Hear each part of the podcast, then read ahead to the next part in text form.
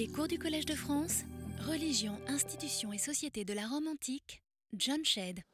Mesdames, Messieurs, après l'introduction sur Tite-Live et son histoire romaine, après avoir précisé l'intention de ce cours, nous avons commencé par développer trois points généraux sur la religion des Romains tels qu'ils apparaissent dans l'œuvre livienne. Nous avons rappelé que s'ils traitent surtout de la religion publique, la religion privée n'est nullement exclue mais cette dernière, cette euh, vie religieuse privée, ne correspond pas tout à fait à ce qu'un moderne et certains modernes comprennent sous religion individuelle. Trois passages de Tite-Livre qui pourraient laisser penser à première vue qu'une nouvelle religiosité se développait, on a parlé de la fin du IIIe siècle, démontrent au contraire qu'il n'en est rien, mais qu'il s'agit de formes certes personnelles ou étrangères, de la même chose, c'est-à-dire du ritualisme romain. Ensuite, nous avons examiné ce que nous pouvons extraire de l'histoire romaine sur la fondation de la religion romaine. Nous avons constaté que Tite-Live ne raconte rien de tel. Il n'y a pas d'histoire de la fondation de la religion. Les rites et les dieux sont déjà là, ils sont ancestraux, avant même que l'histoire de Rome ne commence. À partir du roi Numa, le deuxième roi de Rome, ces coutumes sont scrupuleusement respectées, nous raconte Tite-Live, et dans la suite, s'il y a des nouveautés, elles sont débattues et introduites par la volonté des humains, celle des autorités de Rome, et non sous l'injonction d'un Dieu et de son prophète. Le troisième problème général examiné était celui de l'objectif des religions romaines, publiques et privées. Nous n'avons découvert que des fins matérielles, terrestres, souvent même militaires, quand il s'agit de l'État, mais rien qui renvoie à une finalité transcendantale, comme nous sommes habitués à le chercher dans une religion. À ce point, euh, je vais faire une petite parenthèse pour commenter deux termes qui reviennent toujours chez Tite-Live et qui sont souvent mal compris. Euh, je l'ai déjà euh, mis. Voilà. Depuis les classes d'apprentissage de latin, on nous a toujours mis en garde contre les faux amis. Notre langue nous induit en effet souvent en erreur lorsque nous rencontrons des termes qui sont l'équivalent formel exact des termes latins, et nous risquons alors de les traduire mal, comme des élèves de lycée qui cherchent la facilité, ce qui dans le domaine qui nous occupe pendant ces cours peut être extrêmement gênant. C'est le cas pour deux termes qui reviennent régulièrement chez Tite-Live et les autres auteurs latins, les termes solemnis et ritus. Je voudrais vous prémunir contre ce piège sémantique qui nous pose souvent d'ailleurs des problèmes de compréhension quand les termes sont mal traduits, et les traduire n'est pas toujours évident. Religio, religiones au pluriel pose également des difficultés mais euh, les traducteurs sont plus attentifs dans ce cas, puisqu'il n'y a pas sous la plume des anciens un concept comme celui que recouvre notre concept et mot religion. Et donc dans les traductions, ça, ça paraît comme une traduction bizarre a priori. Il faut traduire, selon le cas, par obligation rituelle ou religieuse, si l'on veut, angoisse religieuse, et lorsqu'il s'agit du pluriel, ce sont soit les angoisses comportant le comportement rituel ou l'attitude à avoir devant les dieux, ou bien simplement les obligations rituelles dont il est question. Solemnis et ritus sont plus traîtres. Il est très tentant pour un francophone de traduire solemnis par solennel, et généralement c'est bien ainsi que le terme est traduit dans les éditions françaises de l'histoire de Tite-Live, sauf quand ce sont par exemple Jean Baillet ou Dominique Briquel qui font la traduction. Le dictionnaire étymologique d'Ernoux Meillet, ah, décidément, voilà. Dictionnaire étymologique d'Ernoux Meillet vous apprendra qu'il n'est pas assuré que le terme provient de solus et annus, signifiant totus annus, chaque année, comme les anciens le pensaient, ainsi que cette rubrique de Festus, euh, ces deux rubriques vous le montrent. En fait, l'étymologie du deuxième terme, euh, élément du terme, est obscure. Dans le nouveau Gaffio, qui est nettement meilleur que l'ancien Gaffio, on trouve aussi la signification régulier, habituel, ordinaire, commun, euh, etc. Mais comme dans le dictionnaire étymologique, solennel comme traduction est toujours mentionné. on comprend pourquoi les définitions incluent également le terme moderne de solennel. Certains des rites, réguliers ou non, peuvent effectivement être solennels au sens actuel, pompeux, euh, festifs, extrêmement euh, spectaculaires, etc. Mais dans la plupart des contextes, vous le verrez, ce n'est pas le mode de célébration qui est en cause quand les Romains emploient le terme solemnis. Solemnis serait plutôt une conduite une coutume qui reviendrait chaque année, comme Festus, dans sa traduction, euh, le fait. Il, fait un jeu étymologique sur le sens du terme, mais le sens du terme, vous voyez, c'est ce qui doit être effectué tous les ans, ce qui est régulier. Solemnis, d'après les textes romains, serait plutôt une conduite, donc, une coutume qui reviendrait chaque année. Si vous feuilletez les grands dictionnaires anglais ou allemand, euh, vous trouverez également comme traduction ce qui revient chaque année, d'où festif, ce qui n'est pas encore la même chose que notre terme solennel, car un événement festif n'est pas nécessairement solennel au sens où nous, aujourd'hui, nous utilisons le terme. Les exemples utilisés ne sont toutefois pas toujours clairs et c'est souvent le premier sens du mot qui peut tout aussi bien convenir. Au deuxième sens, le terme signifie, vous le voyez dans ces dictionnaires, usuel, ordinaire, coutumier. Tout cela nous éloigne plutôt de notre concept de solennel. En fait, s'il n'y avait pas notre mot français solennel, nous traduirons certainement différemment le terme solemnis. La raison de la confusion en français provient peut-être du sens liturgique de solennel, si je fais confiance à euh, Littré. Le premier sens du terme solennel est en effet célébré chaque année avec des cérémonies publiques et extraordinaires de religion. Pâques, Pentecôte, etc. sont des fêtes solennelles.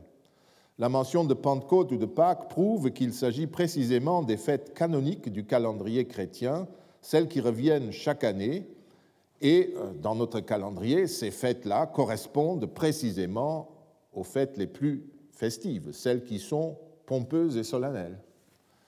Dans le monde romain, il n'en était rien. Beaucoup de rites étaient solemnes, réguliers, par opposition aux fêtes mobiles ou occasionnelles. C'était cela l'opposition. Cet usage correspond tout à fait à ce que nous constatons dans euh, l'emploi du terme solemnis. Euh, il se peut que dans notre euh, vocabulaire, la, confusion provienne d'un terme liturgique romain, chrétien, ecclésiastique, où la solennité, c'était une fête régulière de, première classe, pour ainsi dire, comme Pentecôte, mais il y a même encore d'autres fêtes annuelles, comme les le solennel majeur ou le solennel mineur, qui euh, ont un apparat, si vous voulez, une pompe moindre que celle-là. Et c'est manifestement par ce vocabulaire liturgique spécifique que notre terme pompeux, solennel, est, né et s'est imposé sur l'ancien sens euh, qui venait du latin. Bon, D'où l'obligation chez tite de traduire ce mot difficile autrement que dans nos éditions. Dans la presque totalité des cas, les substantifs solemne, au neutre, ou solemnis, ou solemnia sont en effet des rites réguliers, des sacrifices, des jeux, des coutumes. Par exemple, dans le passage suivant, Évandre euh, a ramené d'Arcadie le solemné, la fête annuelle, selon l'exacte traduction de Dominique Briquel, des futurs Lupercales, durant lesquels des jeunes gens en tenue légère courent autour du Palatin. Ou un peu plus loin, sous le roi Tullus Hostilius, il est décidé que désormais, lorsque survenaient certains prodiges, l'usage soit établi, solemne, l'usage, selon la traduction de Briquel, de célébrer des cérémonies pendant neuf jours. Je ne veux pas vous. le, sens pompeux, solennel n'a aucun sens. Hein.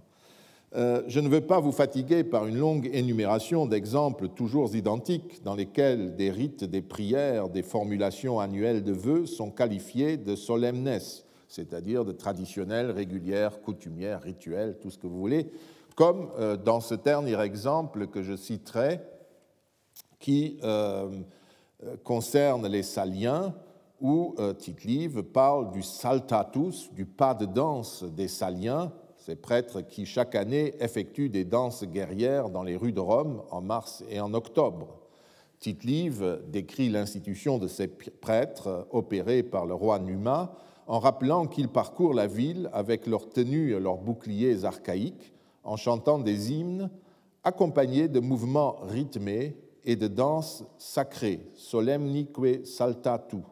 Il est évident qu'il faut ici traduire solemnis comme Briquel, encore lui, le fait par sacré ou rituel ou coutumier, mais en aucun cas solennel, car on ne, voit pas du tout euh, ce qu'il pourrait y avoir de particulièrement solennel dans ce pas de danse de ces jeunes gens. Il s'agit précisément de gestes coutumiers prescrits par la tradition. C'est ça le sens de solemnis ici. J'ai choisi les exemples dans le premier livre de Tite-Live, mais euh, j'en trouverai autant dans tous les autres livres conservés de l'historien. Euh, nous en trouverons d'ailleurs. Citons par exemple les allusions aux vœux annuels pour le salut de la République et les vœux de départ réguliers que Flaminius, le battu du lac euh, euh, de Trasimène, aurait dû formuler au Capitole, ou les services religieux domestiques des Fabii, ou alors de voilà le Fabius qui euh, quitte la citadelle euh, assiégée par euh, les Gaulois pour célébrer un rite solemnis, un solemné au neutre, un rite annuel de la famille Fabia. Le solennel, le pompeux n'a rien à voir dans l'histoire. Ou encore chez les Licinies, où il est question également de services religieux domestiques prévus par la coutume. C'est ça que cela veut dire qui ne pouvaient être évités, mais qui ne sont pas des solennités ou des rites solennels. Ce sont de toute évidence des rites réguliers, annuels, des coutumes. Pas plus qu'il ne faut traduire euh, simplement euh, solemnis par solennel, il ne convient de rendre ritus par rite. Tite-Live parle de patrius ritus, du rite, du ritus des ancêtres, du ritus d'Albe, du ritus des Romains, du ritus grec, de ritus étrangers, du ritus d'Hercule, ce qui déjà pose un gros problème de traduction. Mais un passage comme celui-ci, euh, euh, qui explique exactement de quoi il s'agit. Dans le passage déjà cité concernant les désordres religieux de 213, hein, où les Romains avaient un peu perdu la tête, euh, Tite-Livre rapporte que les ritus romains étaient abolis et que l'on ne sacrifiait ni ne priait plus patriomore, selon la coutume ancestrale. Il est évident que nous avons ici, dans le texte même de Tite-Livre, l'explicitation du sens de ritus, c'est-à-dire c'est le mos, la coutume, le nomos en grec, selon laquelle des rites sont célébrés, et non pas les rites eux-mêmes. Ceux-ci, les rites, seraient dits en latin sacra, kairimoniae, pourquoi pas solemnia au neutre pluriel, ou religiones même. Dans un autre passage, l'historien rapporte que lors d'une catastrophe naturelle, les esprits animi, euh, c'est un masculin et non pas les âmes animae, comme on le lit sous la plume de Gaston Bayet dans la collection des universités de France, furent gagnés par toutes sortes de superstitions et de pratiques presque toutes étrangères. De nouvelles modalités sacrificielles, et non des rites pour les sacrifices, c'est une traduction absurde, furent introduits dans les maisons par des devins, des devins. Ou alors il faudrait prendre rite ici comme modalité rituelle, ce qu'aucun Français ne ferait toutefois. Le ritus désigne le mode selon lequel est célébré un sacrifice et il comprend plusieurs éléments. Dans le ritus romain, par exemple, ce qu'on appelle ainsi ritus romanus, ritu romano, le sacrifiant était en toge, il troussait cette toge par un nœud à la taille et se voilait la tête, puis il consacrait la victime par l'encens, le vin et l'imposition d'un couteau solennel. Dans le rite grec, la toge n'était pas troussée, la tête était découverte et couronnée de laurier. la consécration se faisait par aspersion d'eau et par le geste qui consistait à couper des poils sur le front de l'animal. Il est possible que d'autres éléments qui ne nous sont pas connus aient appartenu également à ce ritus graecus, à ce rite grec. L'adjectif rité, hein, qui signifie conformément à la coutume, suffit à lui seul pour indiquer le véritable sens de ritus. Les rites sont célébrés rités, conformément à telle ou telle coutume générale, à telle ou telle modalité générale, à telle règle, mais non conformément au rite. Hein. Si je dis que les rites sont célébrés, les sacres sont célébrés rités, euh, il faut traduire ainsi. Et il ne faut pas dire que les rites sont euh, célébrés conformément au rite.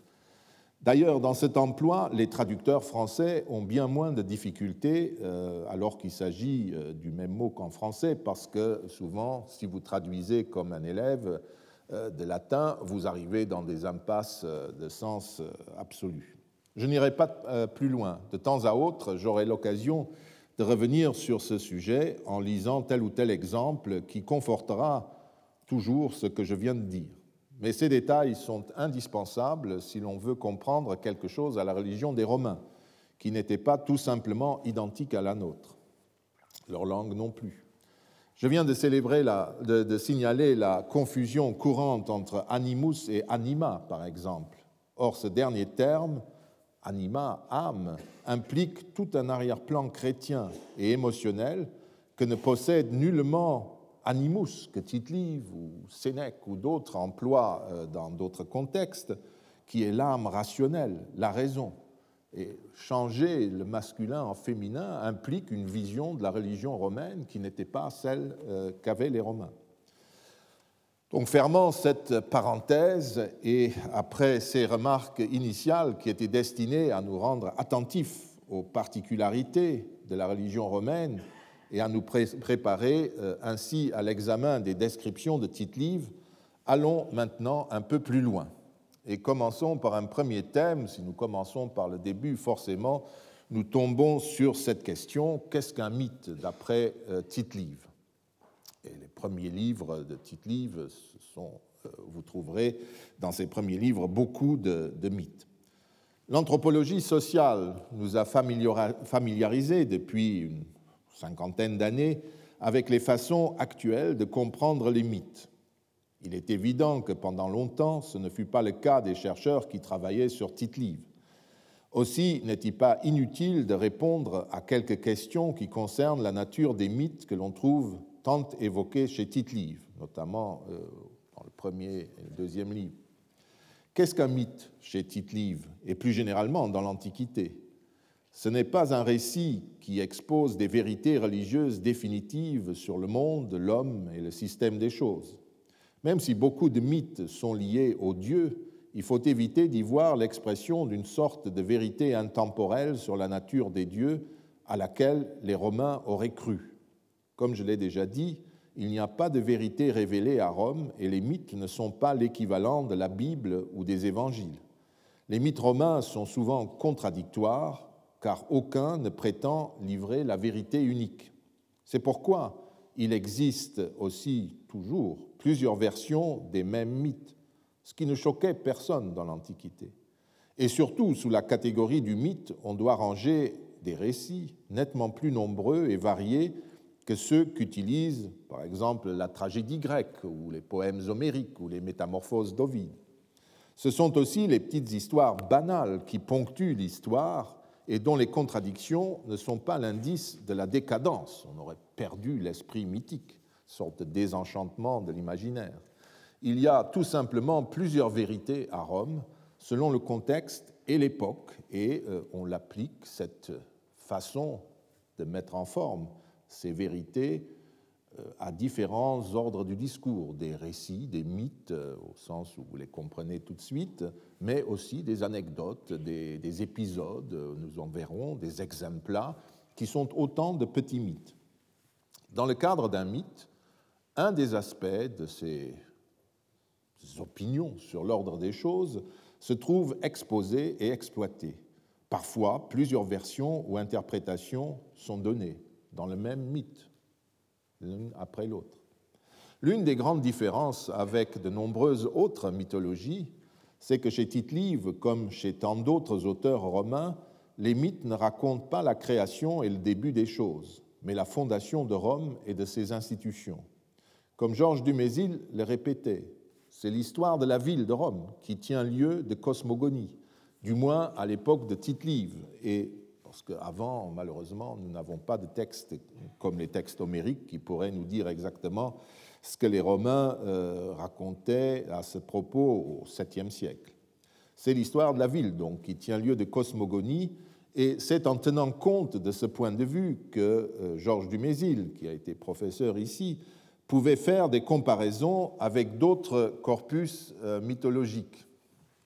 Il a ainsi pu comparer la manière dont sont présentés les rois romains aux histoires relatives aux grands dieux du panthéon de l'Inde védique, par exemple, en voyant des parallélismes. Par là, il attirait aussi l'attention sur le côté artificiel de ces récits, qui obéissent davantage à un schéma qu'il attribuait à l'idéologie indo-européenne qu'aux événements proprement dits. Même si nous nous interrogeons aujourd'hui sur l'existence de cette idéologie indo-européenne supra-historique, si vous voulez, et supra-géographique, il faut bien reconnaître qu'il a raison sur le fond. Les récits des origines sont bien des mythes et non des documents d'histoire. Ou bien s'ils le sont, ce sont des documents historiques dont la plus grande partie nous échappe, l'histoire proprement dite, et qui datent des deux derniers siècles avant notre ère et de l'époque d'Auguste. Outre les schémas idéologiques qui définissent les différents aspects de la souveraineté, ils nous apprennent, par exemple, comment les Romains du début de notre ère imaginaient leur préhistoire, dont ils ne connaissaient en fait presque plus rien, sauf les données très générales qu'ils pouvaient encore voir que quelques documents avaient miraculeusement euh, sauvé ou que la tradition, ma foi, avait pu euh, transmettre, et qui souvent rejoignent ce que l'archéologie a pu aujourd'hui euh, confirmer. Rome et le Palatin, par exemple, semblent bien avoir été habités au 9e, 8e siècle avant notre ère, et il existe des traces indéniables d'activité architecturale au 7e et au 6e siècle avant notre ère. Quant aux détails, la prudence élémentaire prescrit de réserver le jugement sur certaines constructions qui s'avèrent bien souvent moins critiques que, ne le sont les réflexions de Tite-Live. D'après ce dernier, euh, tout cela est très bien connu, euh, vous pouvez le relire dans euh, les études sur les, premiers livres de Tite-Live notamment. D'après ce dernier, donc, l'histoire antérieure à ou contemporaine de la fondation de Rome ne mérite pas un grand crédit, ou plutôt elle doit être lue comme les œuvres des poètes qui peuvent prendre des libertés avec les événements historiques attestés. Mais Tite-Live écrit qu'il ne se lancera pas dans un examen de ces traditions, ne fût-ce que parce que, comme il l'explique au début du livre 6, il ne possède pas les documents euh, nécessaires pour le faire.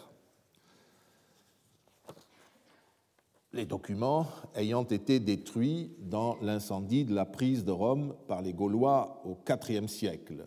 Tout cela a été une longue polémique et vous aurez dans les prochains mois, j'espère, un article d'Alexandre Grandasi sur le sujet qui a été présenté ici euh, au cours d'un colloque au mois de juin, si je me rappelle bien.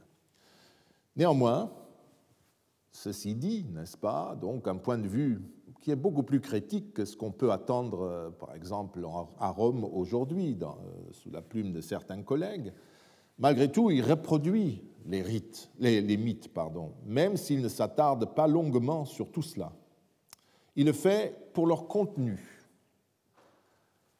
L'Antiquité, écrit-il, se voit reconnaître le privilège de mêler le divin à l'humain pour entourer d'un prestige vénérable la naissance des cités, voilà de nouveau la cosmogonie à la romaine.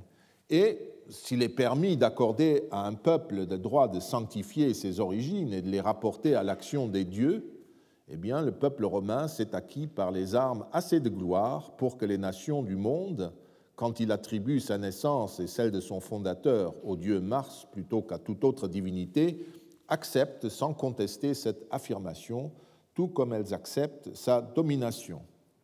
Ce passage euh, me paraît très important euh, parce qu'il me paraît donner le point de vue qu'un Romain pouvait avoir sur le sens des mythes. Les mythes inscrivent, comme ici, la fondation des cités, plus généralement celle des institutions, dans le cadre d'un partenariat avec les dieux, ce qui correspond d'ailleurs à la représentation qui régit aussi le culte, comme nous l'avons vu.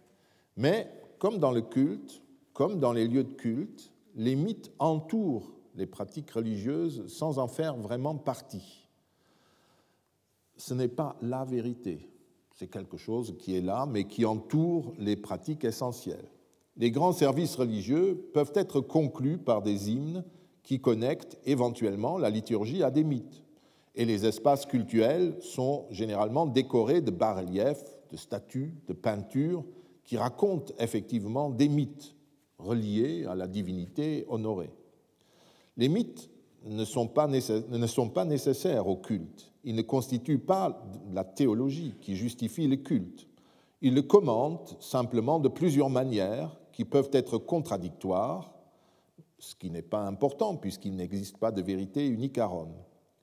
On peut parfaitement se passer de ce commentaire, comme c'est le cas dans la plupart des rites, et dans certains lieux de culte qui sont uniquement composés d'un autel. Mais on peut aussi, pour citer Tite-Live, leur accorder ce privilège de nous montrer comment le divin est mêlé euh, à l'humain, comment les histoires sur le divin sont mêlées aux pratiques humaines. Et c'est de cette manière qu'il faut comprendre le fait que Tite-Live raconte certains mythes, et il ne faut pas être surpris que dans d'autres cas, il ne les raconte pas, ou qu'ils disent que bon, tout ça est joli, mais c'est un décor poétique, si vous voulez. Il raconte quand même, et il ne faut pas non plus être euh, étonné qu'ils ne retiennent pas tout des mythes, qu'ils passent sous silence des récits entiers que nous attendrions, ou des éléments de récits qui sont par exemple rapportés par Denis d'Alicarnasse, un contemporain de Tite-Live qui écrivait aussi sur les origines de Rome. Il ne s'agissait pas d'une vulgate que Tite-Live aurait dû reproduire in extenso, mais uniquement d'un choix fait par l'artiste qui orne son exposé de récits, qui l'embellissent et qui permettent de méditer sur la fondation de l'ordre romain. la comparaison de la relation entre le mythe et la pratique religieuse, puisqu'il s'agit de Dieu, on pourrait penser qu'il y a un rapport direct. La mythologie chrétienne, pour ainsi dire, est strictement liée à l'année liturgique. Il y a une progression euh, qui, est indénouable et qui fait partie de la révélation. Ici, rien de tel. C'est un commentaire possible, esthétique, commentaire qui relève certains aspects de ce qui se passe, mais qui n'est pas nécessaire. On peut parfaitement s'en passer. De la même manière, le récit de Tite-Live et de tout autre historien peut parfaitement se passer des mythes, où il peut les raconter, un peu comme les prodiges et ce que j'ai déjà dit sur la divination, euh, il peut raconter tout cela tout en marquant une certaine distance, parce que ce n'est pas nécessaire euh, à euh, l'essentiel. D'ailleurs, ce comportement, Tite-Live ne l'a pas seulement à l'égard du passé lointain. Son texte admet régulièrement des exemples, des récits édifiants, exemplaires, qui n'ont pour la plupart aucune valeur historique et il le fait parfois comprendre, vous verrez, régulièrement il met une remarque, oui, on dit cela, mais bon, je le rapporte pour euh, la beauté du geste, si non è vero e ben trovato, comme nous disons. Euh, il dit la même chose, n'est-ce pas, pour mettre en évidence ainsi des comportements exemplaires ou, à l'occasion, exécrables le, récit de la bataille d'Aquilonia, qui eut lieu en 293 avant notre ère, est l'un de ces textes exemplaires qui mettent en évidence les qualités du bon, du bon commandant et de sa capacité à gérer les affaires de la République en compagnie des dieux, en parfait partenariat, par contraste avec la pusillanimité et les émotions incontrôlées des soldats. Nous sommes pourtant à une époque, là, 293, pour laquelle Tite-Live disposait de sources, parfaitement suffisantes pour vérifier euh, grossièrement ce qui est rapporté. Mais il a utilisé là encore la même technique d'ornement du récit destinée à insérer une méditation que tous n'accepteront sans doute pas. Disons, toute cette histoire est, ridicule, etc. Mais pour insérer une méditation qui porte sur les comportements religieux qu'on peut considérer comme exemplaires. Il pourrait s'en passer, ou alors raconter de manière froide les événements, mais il choisit ce moment dans son récit pour s'arrêter plus longuement sur cette affaire, en faire un petit, une petite nouvelle, si vous voulez, dans le récit, en faire un événement emblématique. Arrêtons-nous dans ce contexte sur un fait surprenant qui concerne les mythes et qui peut avoir des conséquences euh, sur la manière dont on date le premier livre de la Urbe Condita. Quand on lit Tite-Livre comme cela, euh, du début à la fin, ce que nous ne faisons jamais, il faut bien le confesser, nous n'avons pas le temps, et puis euh, l'urgence nous pousse toujours vers tel ou tel chapitre, on découvre comme cela des, choses qui sautent aux yeux, mais qu'on ne voit pas autrement. Je vous ai parlé du problème de la datation du début de l'histoire de Tite-Livre. J'ai personnellement toujours été surpris par euh, mes inclinations personnelles que dans ce premier livre, les chapitres consacrés à Romulus ne comprennent pas les récits sur la fondation des grands sacerdoces dits archaïques, qui remontent, d'après la tradition, à Romulus et que Octavien a euh, euh, restauré, recréé. Il n'est en effet question dans ce premier livre ni des frères Arval, ni des Sodales Titii, ni des Caininenses. Les premiers, les Arval, célèbrent crois que vous connaissez maintenant euh, ce petit groupe, dans la banlieue de Rome et dans la ville un culte agraire. Les Titii sont voués, semble-t-il, au culte du roi Titus Statius, qui aurait été divinisé par Romulus après son assassinat. Et enfin, le sacerdoce de ceux de Cainina, les Caininenses, qui n'étaient pas du même rang que les deux premiers, ils n'étaient pas de rang sénatorial, mais de rang équestre, réunissait sans doute ceux qui se rendaient chaque année à un lieu de culte situé sur les limites de ce qui était considéré à l'époque d'Auguste comme la frontière du territoire primitif de Rome, sur le site de l'archaïque Cainina, au sud-est de, Rome, côté de Rebibia. On peut y ajouter les Laurentes Lavinates, les Laurentes Lavinates, un corps rituel de chevaliers romains qui concélébrait aux côtés des consuls romains les cultes de l'Avinium, commémorant le débarquement d'Énée et des Troyens, ainsi qu'un traité conclu en 338 avant notre ère entre cette cité et les Romains. Chaque année, ils se rendaient sur place pour euh, renouveler ce traité et euh, célébrer certains sacrifices. Car il est vraisemblable que la restauration de ce sacerdoce des, euh, Laurentes de l'Avinium remontent également à Auguste.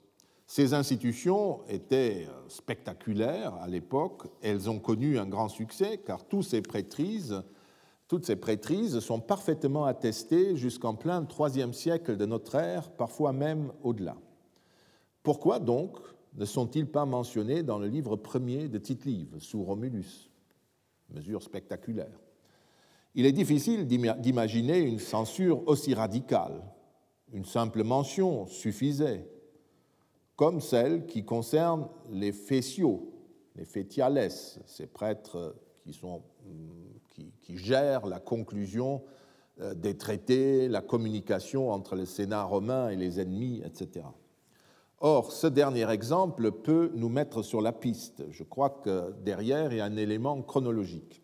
Dans le premier livre, à propos de la fermeture du Janus, cette porte dont l'ouverture et la fermeture signifiaient l'état de guerre ou de paix, euh, donc à propos de cela, l'historien cite euh, formellement euh, le, prince avec son nom, n'est-ce pas? L'empereur César Auguste tel qu'il existait à partir de janvier 27 avant notre ère. On a admis, sur la foi de ce témoignage, que le premier livre aurait été rédigé après cette date, puisqu'il cite cette forme du nom qui ne peut pas avoir existé auparavant. Mais des réserves, comme je vous l'ai dit, ont ensuite été formulées et il pourrait s'agir en fait d'une brève insertion faite lors de la republication du volume. Plus généralement, on admet aujourd'hui que le, livre, le premier livre est peut-être plus ancien et date des années 35-30 avant notre ère. Il s'agit bien sûr d'une simple hypothèse, mais peut-être l'absence des sacerdoces fameux de l'époque augustéenne, mais pas tous, qu'étaient les quatre sacerdoces que je viens de citer, peut apporter un argument à la faveur de cette datation. J'ai dit que les fessiaux, les fétiales, euh, peuvent donner un argument. Eh bien, euh, la réforme de ce sacerdoce, on ne sait pas exactement ce qui s'est passé, il, les reporte au premier plan, il restaure un temple qui est en rapport avec eux, etc. Ça se passe avant 32, avant notre ère. Or, ils sont mentionnés dans le premier livre. Euh, le titre livre intervient clairement sur ce, sacerdoce et euh, nous dit des choses qui les intéressent, qui est très intéressant. Et chronologiquement, donc, ça nous ramène avant 32. Des sacerdoces, des autres sacerdoces archaïques que j'ai cités, les trois derniers ne sont pas attestés au début du Principat mais seulement euh, quelques décennies plus tard. Donc ce n'est pas très utile pour euh, euh, un raisonnement sur les dates et sur cet oubli, si vous voulez.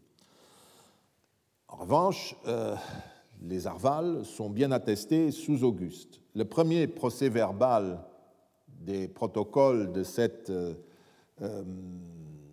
cette confrérie date de l'année 21 avant notre ère. Le collège a donc dû exister au moins, si nous sommes hypercritiques, depuis 22 avant notre ère, puisqu'il fallait euh, préparer, annoncer les fêtes pour l'année suivante, etc., et au moins construire tout cela. La série des inscriptions exposées dans le bois sacré, où les arvales officiaient, comprenait également un calendrier que vous voyez à l'écran. Un examen de cette inscription a montré que les indications qui concernent la fête commémorant la victoire de Sicile en 36 et d'Axiom en 31 par Octavien, n'est-ce pas? Euh, C'est le passage, euh, vous voyez le calendrier euh, avec les jours de la semaine, le caractère des jours, calende, etc aussi le statut des jours néfastes, faste, vous avez déjà entendu parler de ça, ici nous sommes au mois de septembre, puis il y a des annotations. Et voilà les annotations concernant ces deux fêtes pour les victoires de 36 et de 31. Et nous savons que ces fêtes ont été euh, votées par le Sénat en été 30, avant notre ère.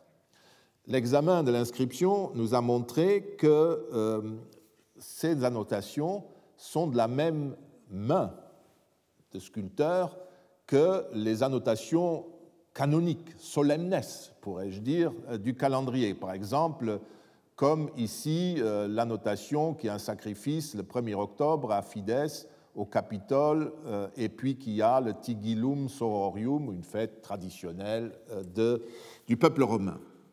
Ce qui veut donc dire que l'inscription est datée d'après et pas avant 30 avant notre ère, puisque c'est à ce moment-là, au moment où on grave ce calendrier dans le marbre, on marque deux fêtes qui euh, ont été décidées en été 30 avant notre ère. L'inscription fut corrigée par la suite entre 27 et 12 avant notre ère, mais cela ne nous intéresse pas ici. On voit clairement que c'est une autre main qui a euh, taillé ces textes. L'essentiel, c'est que l'inscription contenait dès le départ ces deux fêtes de l'été euh, décidées en été 30. Or, l'inscription, comme vous le voyez, est surmontée d'une dédicace. Imp, il n'y a pas de doute, mag, frat, ar. Le nom, euh, cette dédicace euh, comprenait le nom du président de la confrérie, le magister, magister fratrum arvalium, même un épigraphiste débutant peut comprendre cela. Euh, et c'est lui qui a fait graver ce calendrier et euh, mis en place tout cela. Malheureusement, le nom du président n'est pas conservé, mais nous apprenons par MP imp, certainement, euh, il n'y a pas d'autre combinaison possible, qu'il était imperator. La position de ce titre, qui, imperator, qui distingue ceux qui ont euh, eu le privilège de célébrer le triomphe, prouve que ce n'est pas Octavien, ce qui aurait toujours été possible, l'empereur Auguste, hein, car le titre imperator lui servait depuis la fin de l'année 40 de prénom. On disait imperator Caesar, euh, mais pas euh, Caesar, euh, Julius Caesar ou tout ce que vous voulez, imperator. Ça ne se disait plus depuis 40. Donc ce n'est pas lui. Les triomphateurs de cette époque, qui étaient frères Arval, n'étaient pas nombreux. De toute façon, ils n'étaient que douze, de toute façon, en tout, les Arval. Il y en a un qui était certainement Arval, du moins en 21 avant notre ère, date du premier protocole qui nous livre des noms, c'est Gnaeus Domitius Calvinus. Calvinus a triomphé en 36. On sait aussi qu'entre autres, il a restauré à ce moment-là, à partir de 36, la Regia, le siège des pontifes et des flamines sur le forum romain. Il y a par ailleurs aussi Appius Claudius et Sextus Apuleius, qui ont triomphé respectivement en 32 et en 26. J'ai proposé euh, jadis de considérer que ces deux sénateurs faisaient partie des premiers Arvales, une hypothèse que le meilleur connaisseur des sénateurs et magistrats de cette époque, Sir Ronald Syme, a acceptée, et on pourrait euh, également retenir leur candidature pour ce, président. Toutefois, Appius Claudius n'est euh, n'est pas attesté en 21 avant notre ère, et il n'est attesté euh, que par, ou plutôt il est attesté, mais uniquement par, par un A qu'on voit ici, qui, est quand même, je l'ai fait dans euh, l'enthousiasme de la jeunesse de restituer à Claudius. Ronald Syme a accepté, mais je vous dis franchement, on, ne sait pas trop. Et euh, Sextus Apuleius, quant à lui, euh, est attesté nettement plus tard. En revanche, Gnaeus Domitius, là on a Gnaeus Domitius, et depuis longtemps, depuis un siècle déjà, on a reconnu qu'il ne pouvait s'agir que de lui qui, apparaissait là. Donc euh, on peut considérer qu'il euh, gérait les affaires du collège euh, au moment où ces travaux furent faits, où ce calendrier fut gravé. Il était triomphateur, 36, hein, depuis 36, et surtout il était pontife aussi. On peut même considérer, et c'est ce que l'on pense, que Gnaeus Domitius Calvinus gérait les affaires du collège pontifical depuis que le grand pontife Lépide était en résidence surveillée près de Terracina. De même qu'il s'est occupé après 36 des restaurations de la Regia, du siège des pontifes et flamines sur le forum, il n'est pas du tout absurde donc de lui attribuer un rôle dans la mise en acte de la restauration de la confrérie Arval. Mais la date du calendrier nous oblige à dater son intervention un peu plus tard, pas en 36, mais plutôt vers 32-31 il faut en effet que le calendrier euh, de marbre que je vous ai montré ait pu être gravé après le mois de septembre 30, car pour prendre la décision de restaurer ce culte et pour construire le bâtiment sur lequel était fixé le calendrier, il fallait malgré tout un certain temps. Donc 30 est vraiment la date butoir et il faut même euh, reculer un peu plus haut. 32, 31 serait euh, l'époque exacte. Autrement dit, nous sommes dans des années bien antérieures à l'attribution du titre d'Auguste à Octavien, ce qui arriva en janvier 27, et nous comprenons parfaitement maintenant pourquoi Tite-Live n'a pas mentionné la restauration de ses prêtres dans le livre 1, au contraire de la mention des Fétiaux, qui avaient également disparu de l'histoire romaine avant euh, Auguste. Si nous acceptons la datation haute de la rédaction du livre, du livre 1, L'absence de toute mention n'est pas aux Arval n'est pas surprenante, car au moment où Tite-Live rédigeait le chapitre concernant Romulus, ce culte n'avait pas encore été restauré, ou la décision en était à peine prise. C'est pour la même raison que cette restauration n'est pas non plus mentionné dans les géorgiques euh, de Virgile, qui étaient rédigés à la même époque, vers 34, 33, 32, etc. Et euh, c'est un poème qui imite les travaux et les jours d'Hésiode et qui célèbre l'agriculture et la grandeur de, qui sait connaître et reconnaître les lois euh, de l'univers telles qu'elles sont transcrites dans l'agriculture. Et il serait bizarre que si cette institution venait d'être euh, restaurée, qu'un fervent admirateur comme Virgile ne, ne l'eût pas mentionné. Or, il n'en parle pas. Il, est en revanche possible que, euh, moment où Virgile composait ce poème, ils aient eu l'idée que l'on pouvait faire quelque chose du côté d'un culte agraire comme celui des Arvales. Mais peu importe, ce n'est pas notre sujet. Par ailleurs, on, peut penser que l'historien Tite-Live a inséré cette mesure, tout comme sans doute la création des sodales du roi Titius et des Caininenses et des Laurentes de l'Avignon dans les livres 132, 133 ou 134 de son histoire qui racontent, les, racontaient, puisque nous ne les avons plus, les événements qui se produisirent entre 32 et 27, et notamment les fameuses restaurations religieuses. Donc vous voyez que par euh, une réflexion sur tout cela, on peut même euh, réussir à conforter d'une certaine manière cette proposition euh, de datation qui a été avancé progressivement et qui explique certaines bizarreries et certaines absences mythologiques, si vous voulez, Romulus et euh, ses frères, dans le premier livre. N'oublions pas enfin que les grands mythes du passé déterminaient aussi l'action rituelle de tous ceux qui se considéraient comme faisant partie du monde homérique ou du monde de la mythologie grecque. On voit ainsi régulièrement des commandants romains montés sur le site d'Ilium, en Troade, c'est-à-dire à Troie, vont à Troie, pour y sacrifier à Minerve Athéna, protectrice de la ville homérique. Ou encore, euh, vous avez là trois exemples hein, à des époques différentes, euh, et euh, c'est toujours la même chose ou alors vous voyez encore des généraux faire l'ascension du mont Éta en Macédoine pour sacrifier à l'endroit où se serait trouvé le bûcher sur lequel Hercule s'est immolé, d'après les mythes.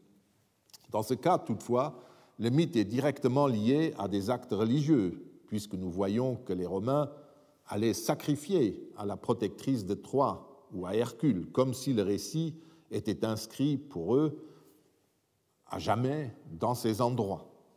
Ils feront même euh, une cité romaine de, de, Troie. Nous verrons que c'est de la même manière que du temps de Tite-Live, on mobilisait les mythes locaux. Abandonnons le domaine du mythe et euh, ses prolongements chronologiques inattendus pour entrer dans le vif du sujet. Nous avons vu quelle était en gros la conception de la religion d'après Tite-Live et quelle était la fin de la piété romaine. Nous avons également examiné un certain nombre de termes ambigus qui empêchent souvent de comprendre le texte de l'historien. Enfin, nous avons évolué, évalué la conception et la place du mythe et de l'exemplum dans le récit livien. Passons maintenant aux faits eux-mêmes et notamment à l'acte central de la pratique religieuse, au sacrifice. Que signifie sacrifier d'après Tite-Live? Dans une religion ritualiste, le nombre et la forme des rites sont forcément très vastes. Il n'est pas question de les décrire dans leur ensemble, mais le texte de Tite-Live, malgré ses lacunes, permet de constituer un véritable petit manuel sacrificiel. Dans le culte public, comme sur le plan privé, les sacrifices étaient en gros de deux types. Ceux qui étaient faits avec des victimes animales, on dit toujours dans notre jargon les sacrifices sanglants, et ceux qui étaient faits avec des végétaux. Parmi les sacrifices végétaux, les supplications étaient les plus courantes. Une supplicatio, une supplication, notre mot vient de là, il n'a plus rien à voir avec euh, le sens originel, était un rite au cours duquel le sacrifiant se rendait devant une divinité, c'est-à-dire devant son autel, ou dans son temple devant sa statue, ou euh, un dispositif spécial que nous verrons, pour sacrifier en son honneur de l'encens et du vin. Ces supplications étaient faites pour remercier et pour implorer les dieux en cas de succès ou de catastrophe.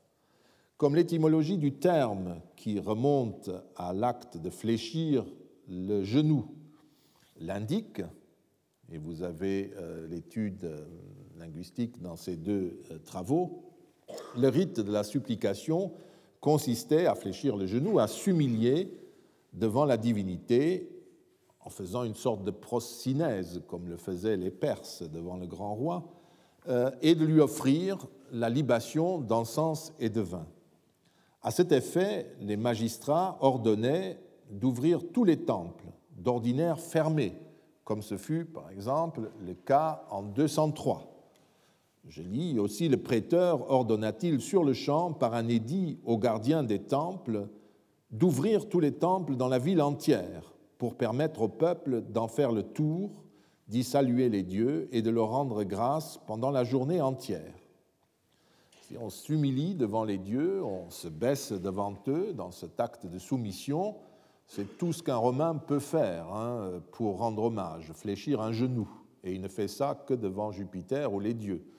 Et en même temps, ils offrent cette libation d'encens et de vin par lesquels c'est un sacrifice complet, hein, euh, qui a la même valeur qu'un grand sacrifice de bœuf ou de tout ce que vous voulez, par lesquels ils célèbrent la supériorité immortelle de qui reçoit l'encens et le vin, une divinité euh, typiquement divine, vin pur bien entendu.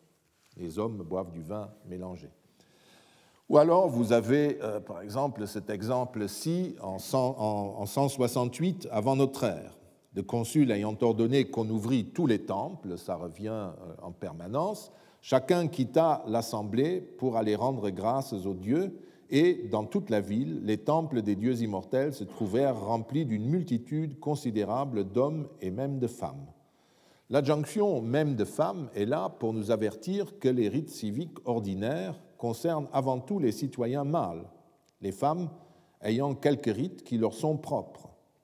Ici, il s'agit de rites qui englobent éventuellement l'ensemble des familles de citoyens, les hommes, les femmes et parfois aussi les enfants.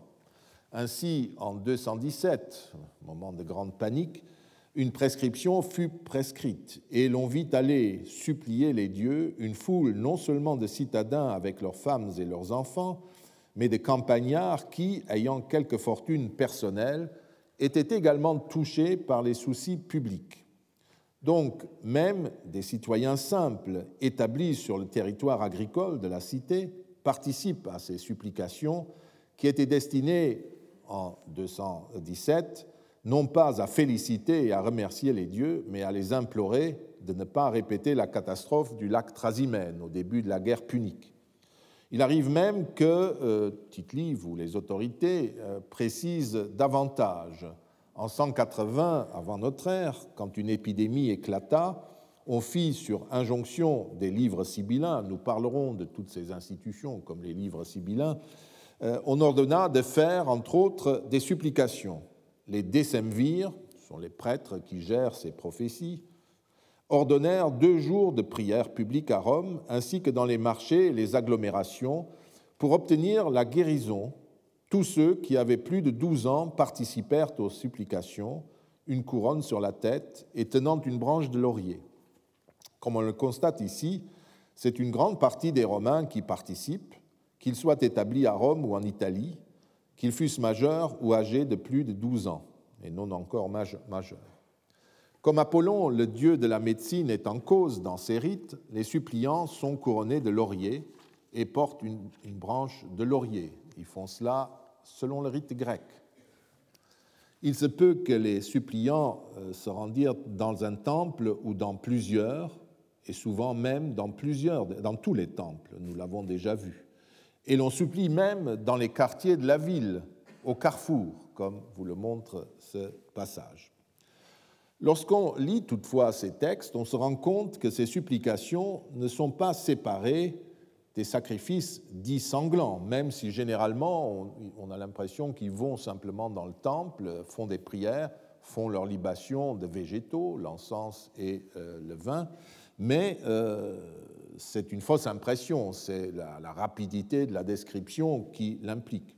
Par exemple, dans l'un des exemples cités, euh, c'est celui euh, qui, euh, celui-là, n'est-ce pas, quand, quand, tout le monde va sacrifier dans tous les temples, le texte continue, n'est-ce pas, de cette manière, et dans toute la ville, les temples des dieux immortels se trouveraient remplis d'une multitude considérable d'hommes et même de femmes.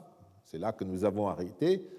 Et le prêteur ordonna que l'on sacrifia avec des victimes adultes. Les sacrifices sanglants accompagnent tout cela. Il n'y a pas d'opposition, comme on le dit souvent, entre sacrifice végétal et sacrifice animal.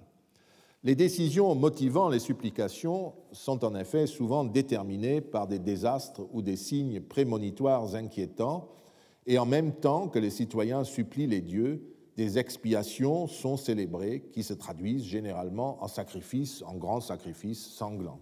J'en prends un autre exemple, c'est euh, euh, de nouveau en 210 avant notre ère, un peu plus tard, dans la première guerre punique, la deuxième guerre punique, on conjura l'effet de ces prodiges, suivant un décret des pontifes, par le sacrifice de victimes adultes, et l'on prescrivit un jour de prière publique à Rome auprès de tous les lits de parade des dieux et un second dans le territoire de Capène, auprès du bois de Féronia, au nord de Rome, 18 km. Euh, je profite de l'occasion pour vous rendre attentif au fait que l'une des supplications fut faite auprès de ce bois de Féronia, environ 18-20 km au nord de Rome, où un des prodiges avait eu lieu. Le culte public, à cette époque, pouvait donc se célébrer n'importe où sur le territoire de l'Italie, puisque l'essentiel de celui-ci était à cette date déjà romain, appartenait au territoire de Rome.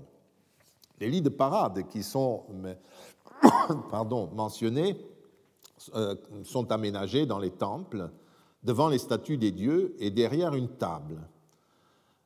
Les divinités, qui recevaient une partie de leur offrande dans les flammes de l'autel qui se trouvait devant le temple lui-même, devant la cella, le local du temple, se voyaient offrir en général un second repas sur des tables dans le temple et où devant le temple, les aménagements pouvaient évidemment changer suivant euh, le lieu, suivant les coutumes de tel ou tel temple.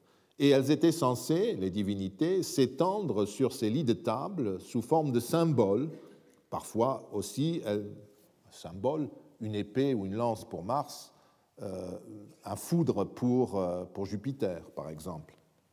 Ou alors on mettait une tête, un buste sur euh, ces, lits.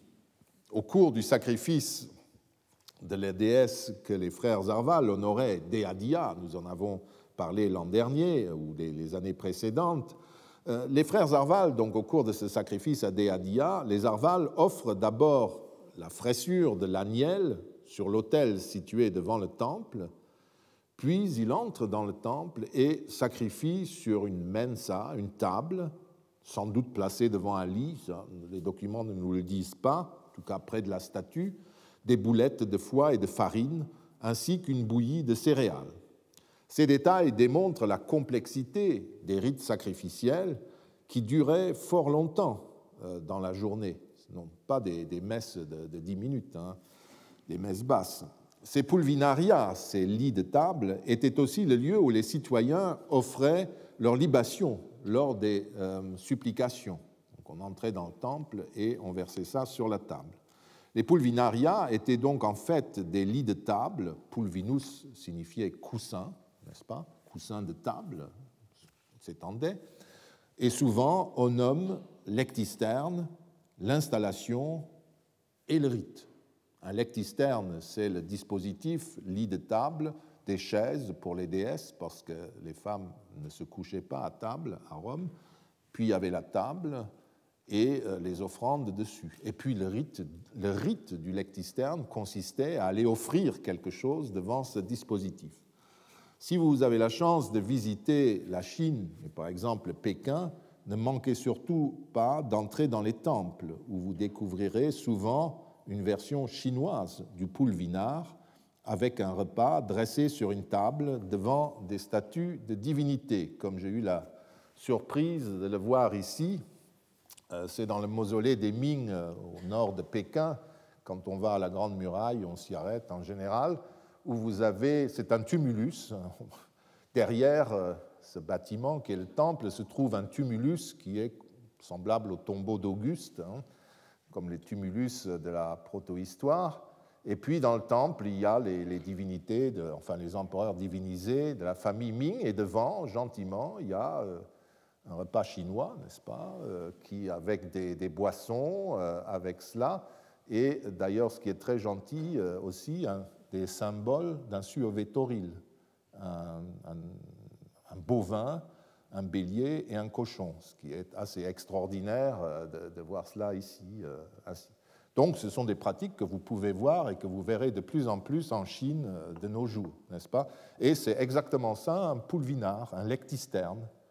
Sauf que là, nous n'avons pas les divinités qui sont attablées euh, derrière euh, la table comme s'il mangeait. C'est, si vous voulez, un redoublement du rite sacrificiel avec perspective en quelque sorte et réalisme. Sur l'autel, c'est vraiment le concept du banquet de la divinité qui mange sous forme de fumée ou dans une fosse ou tout ce que vous voulez. Là, euh, quand c'est un lectisterne, elle est censée se coucher de façon visible sur terre pour banqueter. Nous reviendrons encore sur cela la semaine prochaine. Je vous remercie. Retrouvez tous les contenus du Collège de France sur www.colège-2-france.fr.